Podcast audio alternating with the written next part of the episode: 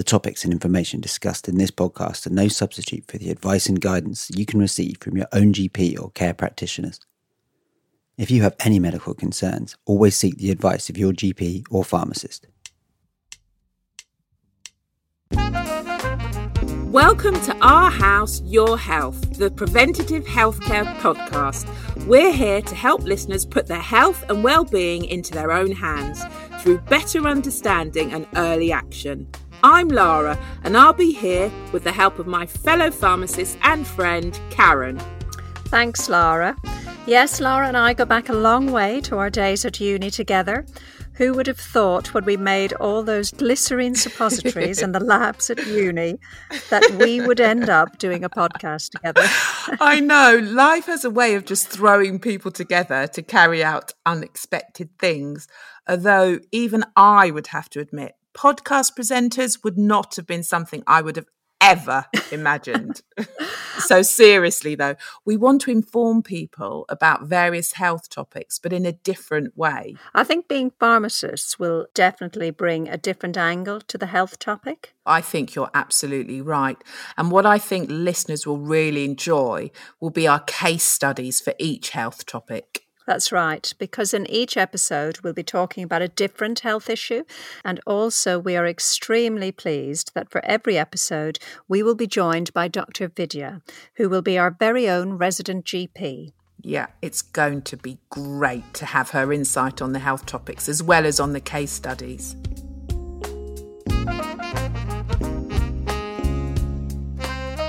I guess we should let our listeners know what our first topic will be the menopause. So tell me, Lara, what sort of things pop into your mind when I mention the M word, apart from feeling old? To be honest, before we started researching the podcast, the things that I would have thought of would have been the obvious things like mood swings, hot flushes, night sweats, and not being able to source HRT medication from anywhere to fill prescriptions. Yeah. But now I've come to think about it, this is a topic that just doesn't get talked about enough. For example, it can cause severe depression, family problems, and relationship problems. In other words, yes, there are physiological issues that women can go through, but there are psychological issues too, and they can be equally problematic. And then there are symptoms that simply go undetected as we don't have a wide enough discussion about the menopause in society at the moment. But I must say, it is getting a lot more attention in the press. Yes, I would agree. That is so true. And again, this is just why we really had to do a podcast. So I think it's time we go to our first case study. This one is from Helen Kemp, a writer who lives in Scotland, who is now using her own experience to help others alongside the Menopause Cafe project. I don't think anyone will fail to be moved by Helen's story. Let's have a listen now.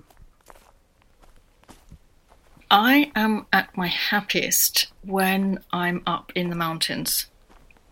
I'm fortunate in that I live about 25 minutes away from the heart of the Cairngorms, and I like to get up into the mountains about four o'clock in the morning. It'll take me about three hours to summit, and I can sit at the top of a Munro. I will be able to hear grouse chatter when they, they really do make quite a noise. And there will be mountain hare bounding about and deer.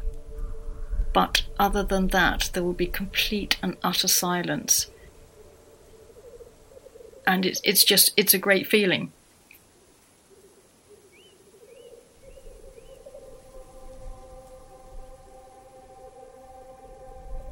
I'm Helen Kemp and I'm 48 years old. I live with my husband and I share my garden with a, a, a, rather wonderful troop of red squirrels. In my previous life, I was a senior research fellow. I would now describe myself as a writer and a menopause advocate. It's the mental health side of, of menopause that absolutely floors women. And as far as my own situation, I resigned from my, my job and I walked away from my career of 20 years And at the time, I, I couldn't have cared less. I couldn't have cared less about myself, my career, my relationship. And I just wanted to go to sleep. I had absolutely had enough.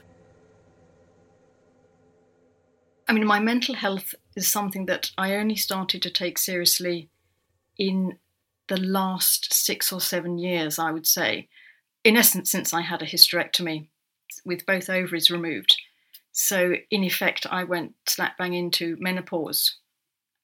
And because I wasn't having hot flushes and night sweats, I didn't link any of my other issues to menopause. I started one after another to have these just bizarre range of, of, of other symptoms. I I had morning sickness. I had sore, stiff joints and repeated urinary tract infections. I had gingivitis twice, seborrheic dermatitis. I also had the classic vaginal dryness and hair loss, restless legs, itchy, dry skin, um, and palpitations, panic attacks. It got to a point where I was having repeated episodes of, of suicidal ideation. And it was on 19th of December 2017, and um, I had driven through to Perth, and I, I, I parked um, by the railway bridge in Perth over the River Tay, and it was two minutes past five in the morning, and it was cold winter, and I walked along the uh, the walkway of the bridge, and I walked two thirds of the way along, and just stood there I couldn't see I couldn't see a way forward. It's a cliche. I couldn't see a way back either, and I just stood looking into the in, into the dark water um, of the River Tay.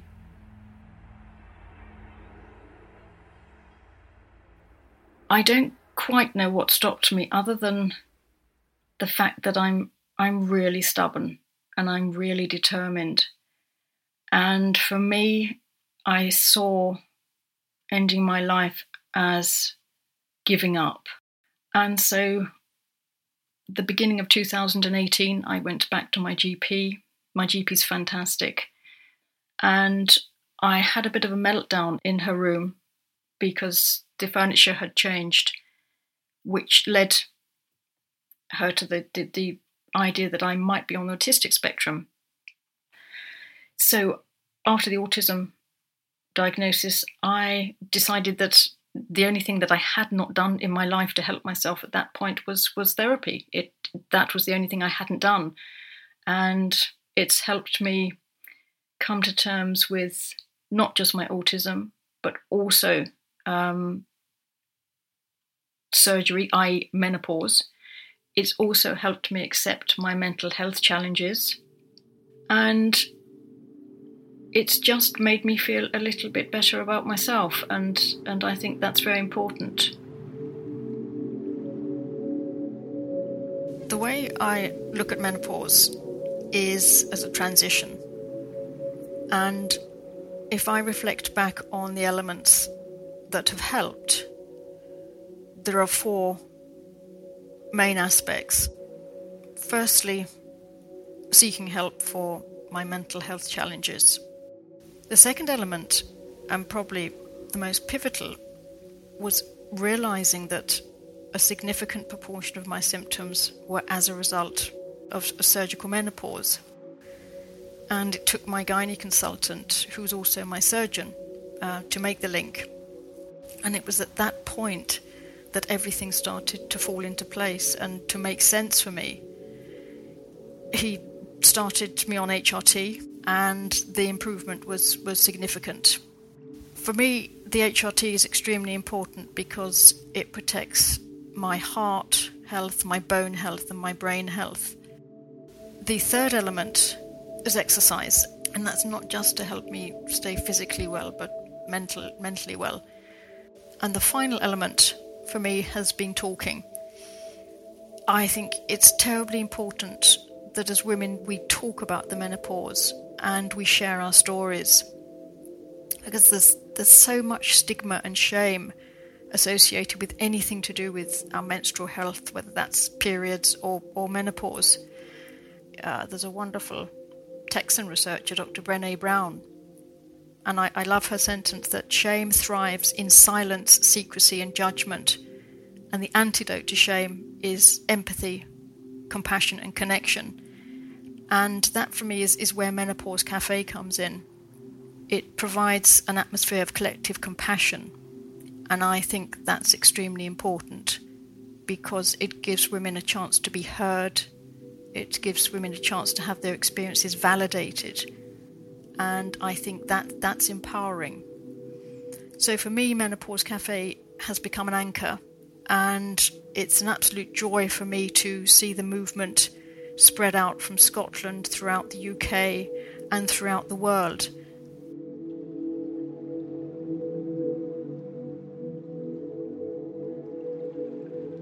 My menopause journey, I think, was probably one of the best things that happened to me without realizing it at the time.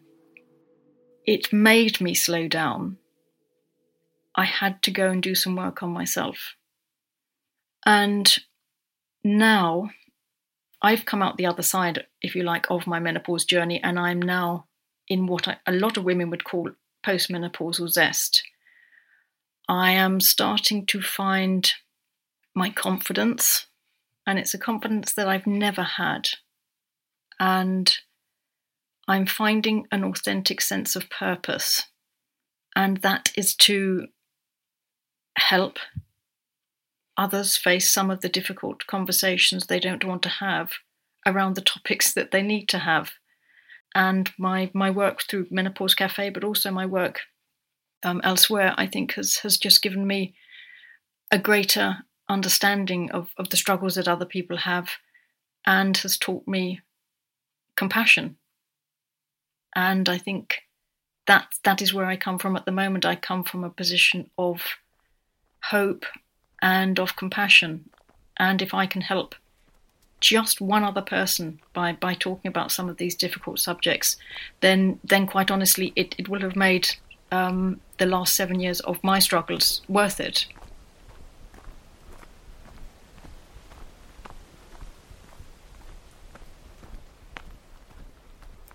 Well, that was a very emotional, moving story there from Helen. Many, mm. many thanks to her for allowing mm. us to have such a personal insight into what she went through. Yeah, that was extraordinary. But I'd just like to add my thanks to that too. Thank you so much, Helen, for sharing your journey with us. If you'd like to know more about the Menopause Cafe, you can find their website at menopausecafe.net. So, as we mentioned, we are thrilled to be able to speak to Dr. Vidya in our discussion today. Dr. Vidya is a GP, life coach, author, and a mum. She also has a specialist interest in mental health. Dr. Vidya, welcome. Hi, ladies. Thank you so much for letting me share this uh, phenomenal platform with you to really raise awareness of these important issues. And thanks for having me. It's great to be here. It's a pleasure to have you. Thanks, so Sarah. tell us how everything's going in your life right now. What's been happening? So at the moment, uh, so as you know, I'm a mum. I've got two very cheeky little monkeys, two uh, baby boys. I know all of us on here have kids. It's it's yeah. a cliche, but it is a really beautiful and tiring uh, time in life. Um, and yeah, I'm just really ensuring I've actually completely changed really? or changing my career or the way I do things. I mean, I'm obviously a GP, mm. I'm a coach, but serving in a way that suits me to be the mother that I want to be in the way that I want to be rather than sort of rushing around. Yeah. yeah. Um, I'm taking that to my using that to my advantage, especially with Corona. It's really made us reflect, isn't it, on how we do things and is there a better way? So I that's what's happening. I've um So I've I've got a virtual practice, private practice, which is on holistic health, um, and I'm also a CEO for my own company. I'm a publisher as well. Uh, so yeah, lots of lots of different things going on. well, we're really glad to have you here and speaking about these important topics. Of course, in this first episode, we're here to speak about the menopause. We've already heard Helen's story. So, do you think what Helen experienced happens a lot, would you say? Yes, most definitely. In fact, I would say that it happens a lot more than we realize, as there's still a huge lack of awareness just generally around menopause. There's a lot of stigma, particularly for women who are in the workplace, um, maybe in mm-hmm. certain family settings. So, yeah, I would say definitely mm-hmm. based upon my experience with my patients. Um, yeah, I would definitely say it's something that happens so much, so often. And that's why I'm so glad that we're talking about this today. Yeah. And I think the fact that Helen has opened up so emotionally and allowed us to share her story will benefit lots of other women out there as well. Absolutely. So we're so grateful mm. to Helen. Um, but in your experience, what do you feel are the main issues that women of today face with regarding the, the menopause? That's a great question, Lara. So, what I would say is the biggest thing I have found is not really the physiological side of it. I think now with you know Dr. Google around, uh, obviously massive disclaimer there. He's not a doctor. Please do see a GP, uh, one of these lovely pharmacists. But but there is a lot of information around, isn't it, with mm. symptoms, and most of the time some fairly good information, accurate information out there as to what to do or direct you to the correct source. But it's really around, I would say, the holistic side of mm. it as to what does this mean, especially the spiritual side of it. You know, I'm not talking about the religious side of it, but spiritually, this is often an awakening or a new chapter in yeah. in a woman's life. Uh, not always, mm-hmm. but often in many uh, traditions and cultures, and particularly in other species. Mm. Um, I think this is actually called the wise woman uh, phase. Mm-hmm. You know, you, it doesn't mean you don't have wisdom before, but it's it's just representative. And it's actually really interesting because it's not meant to be a time of crisis. You know, it's a developmental stage. So when I what I would say from my um, experience in my practice, yeah. which is also holistic, is that many women want to know the meaning behind it, mm. especially when it's not a midlife crisis, because these women are often very young. Mm. And 50 is not an old age, mm. you know, uh, with life expectancy today. So it's sort of, why am I going through this now, actually? Women, particularly, we go through many cycles don't we? And phases yeah, yeah. is sort of what almost defines womanhood in a way. Um, and this is partly an emotional cycle. When a woman reaches that sort of age or phase of life, mm. they've often been through many experiences, challenging blessings, etc. Some of them that they have not dealt with or not been able to deal with on an emotional level. And I think that's why mentally it really hits many women hard, especially when you then add in the stigma. Mm they might be in the workplace, people don't understand the symptoms. They don't even understand the symptoms of what's going on. Huge lack of awareness. And this makes people feel extremely isolated, very isolated. Um, so I would say the biggest thing is the mental and emotional side of it as well. Not often needing therapy in its traditional sense. Mm. They might not feel that I'm having suicidal thoughts, many women do. But they might feel, oh, but it's not got to that stage. So maybe it's not that. Well, what do I do then? You know? And that's why often we recommend yoga yeah. um, and exercise because one of the things this beautifully does is rebalances the chakras in the body. And again, I'm not talking from a religious point of view, mm. uh, but from even a physiological point of view, the root chakra and sacral is based around the reproductive organs. And this stands for our stability, you know, our core, our foundation. It actually stands for I am. Right. So when you're then, this is around this, the time you see why many people, understandably, many women are questioning yeah, who am I? You know, often the children have left home. Yes. Um, so many things going on. So this is the biggest thing that I that I find women are really questioning every aspect um, of their life. Yes, because it often does happen at a Very much time so. when children do leave home or looking after elderly parents or things like that. So it probably can feel Mm, quite an isolating time. Yeah. And what would you say are the main issues you face today with respect to the menopause when you're working as a GP? I would say so as a GP, I think in particular most people do come because they've come to a real um, in their words, crisis point. Their symptoms have become so unbearable that they're physically unable to work. Uh, and I say that intentionally in that way because I would say that this is a whole new uh, layer, huge new layer of women empowerment. And this is really important. And I know some people listening are probably thinking, oh gosh, empower-" this is really important because it's because of that that actually women are suffering because often it's it's not the woman, it's society that's actually Mm. made that woman unable to work.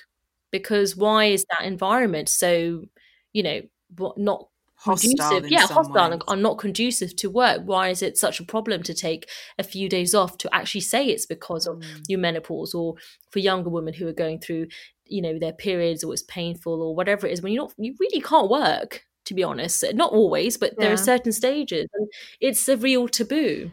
You spoke so interestingly about the stigmas people face. I know it's a huge topic, but do you think there's anything that we can do about that?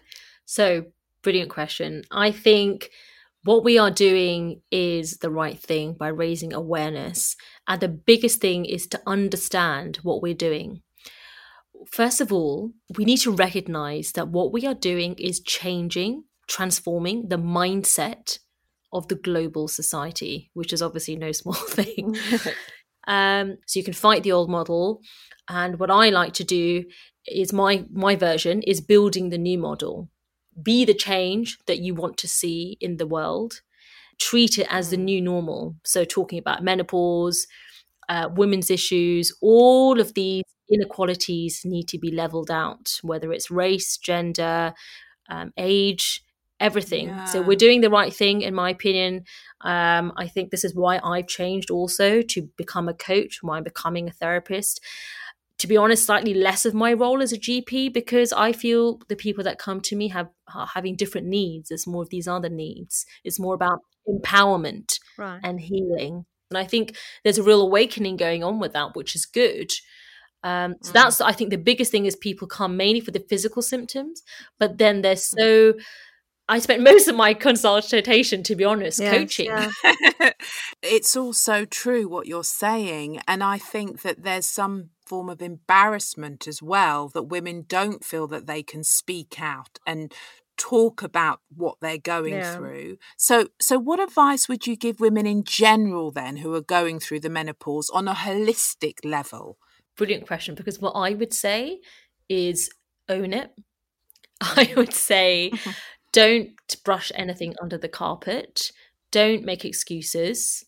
Um, this is a developmental stage of life. This is perfectly normal. It's actually Mm. much more difficult to deal with the symptoms when, you know, what that saying of what you resist persists, isn't it? So I think it's that whole resistance by society that that woman then feels she needs to adopt because it's, oh, it's menopause or oh it's just the menopause you know like just get back to work you know, what's what, you know Mm. what's your what's your excuse or Just plow on. Yeah. yeah exactly and so i Yeah. i would say the biggest thing is that they need to be focusing on themselves you know often this is the time when they can finally focus on just themselves and that's not a selfish thing it's actually the relationship with yourself is a reflection of Mhm. all the relationships in your life and they often yeah. Are a few things there that they need to shine a light on and just heal from you know and, they- and Mm. actually the body's forcing them sometimes to heal certain aspects of their life that's come into a physical manifestation you know so i think it re- it's very Yeah. interesting because it Yeah. spans so many other taboos Different levels. Yeah. it's good it's good so I, I would say to her own But- it and yeah. really use this time of self healing for self Yes, a lot of what you say wow. rings true, really, for me. Um, and certainly during the yeah. coronavirus, I have sort of, you know, adopted that approach and embraced exercise in a way that I've never done before. And that's made a huge difference for me, actually. So, um, so yes, I think that's some very good advice from you. Very good advice. Brilliant. And we should all meet again soon, I think, to talk about our next topic. Yes. Definitely, I look yeah. I look forward to it, and thank you so much for having me on. I really appreciate it. It's it's been brilliant to to share this, especially this side, yeah, you know, of, of holistic health. And I'm I'm I think many people don't realise it's what they need to hear. So uh, I'm very happy to to help anyone who's who's been listening. They can get in contact through Lara and Karen. Thank you. So that was episode one. I hope you enjoyed that as much as we have. We'll be exploring new topics in each episode, but it would be great to get feedback from our listeners. If they would like to hear about any particular subjects, that's right. So do get in touch with us via our website, thehouseofwellbeing.co.uk. There you can also sign up to our email magazine where we'll feature information on the topics we cover in this podcast. You can also find us on Instagram at the London House of Wellbeing or even visit us at the Real Life House of Wellbeing in Herne Hill. So that's all for now. Do subscribe to this podcast on your podcast player and leave us a review at iTunes or recommend us to a friend if you can. It really would help us to get this show to more listeners. Absolutely. So thanks so much for listening, and we'll catch up with you soon. Bye. Bye.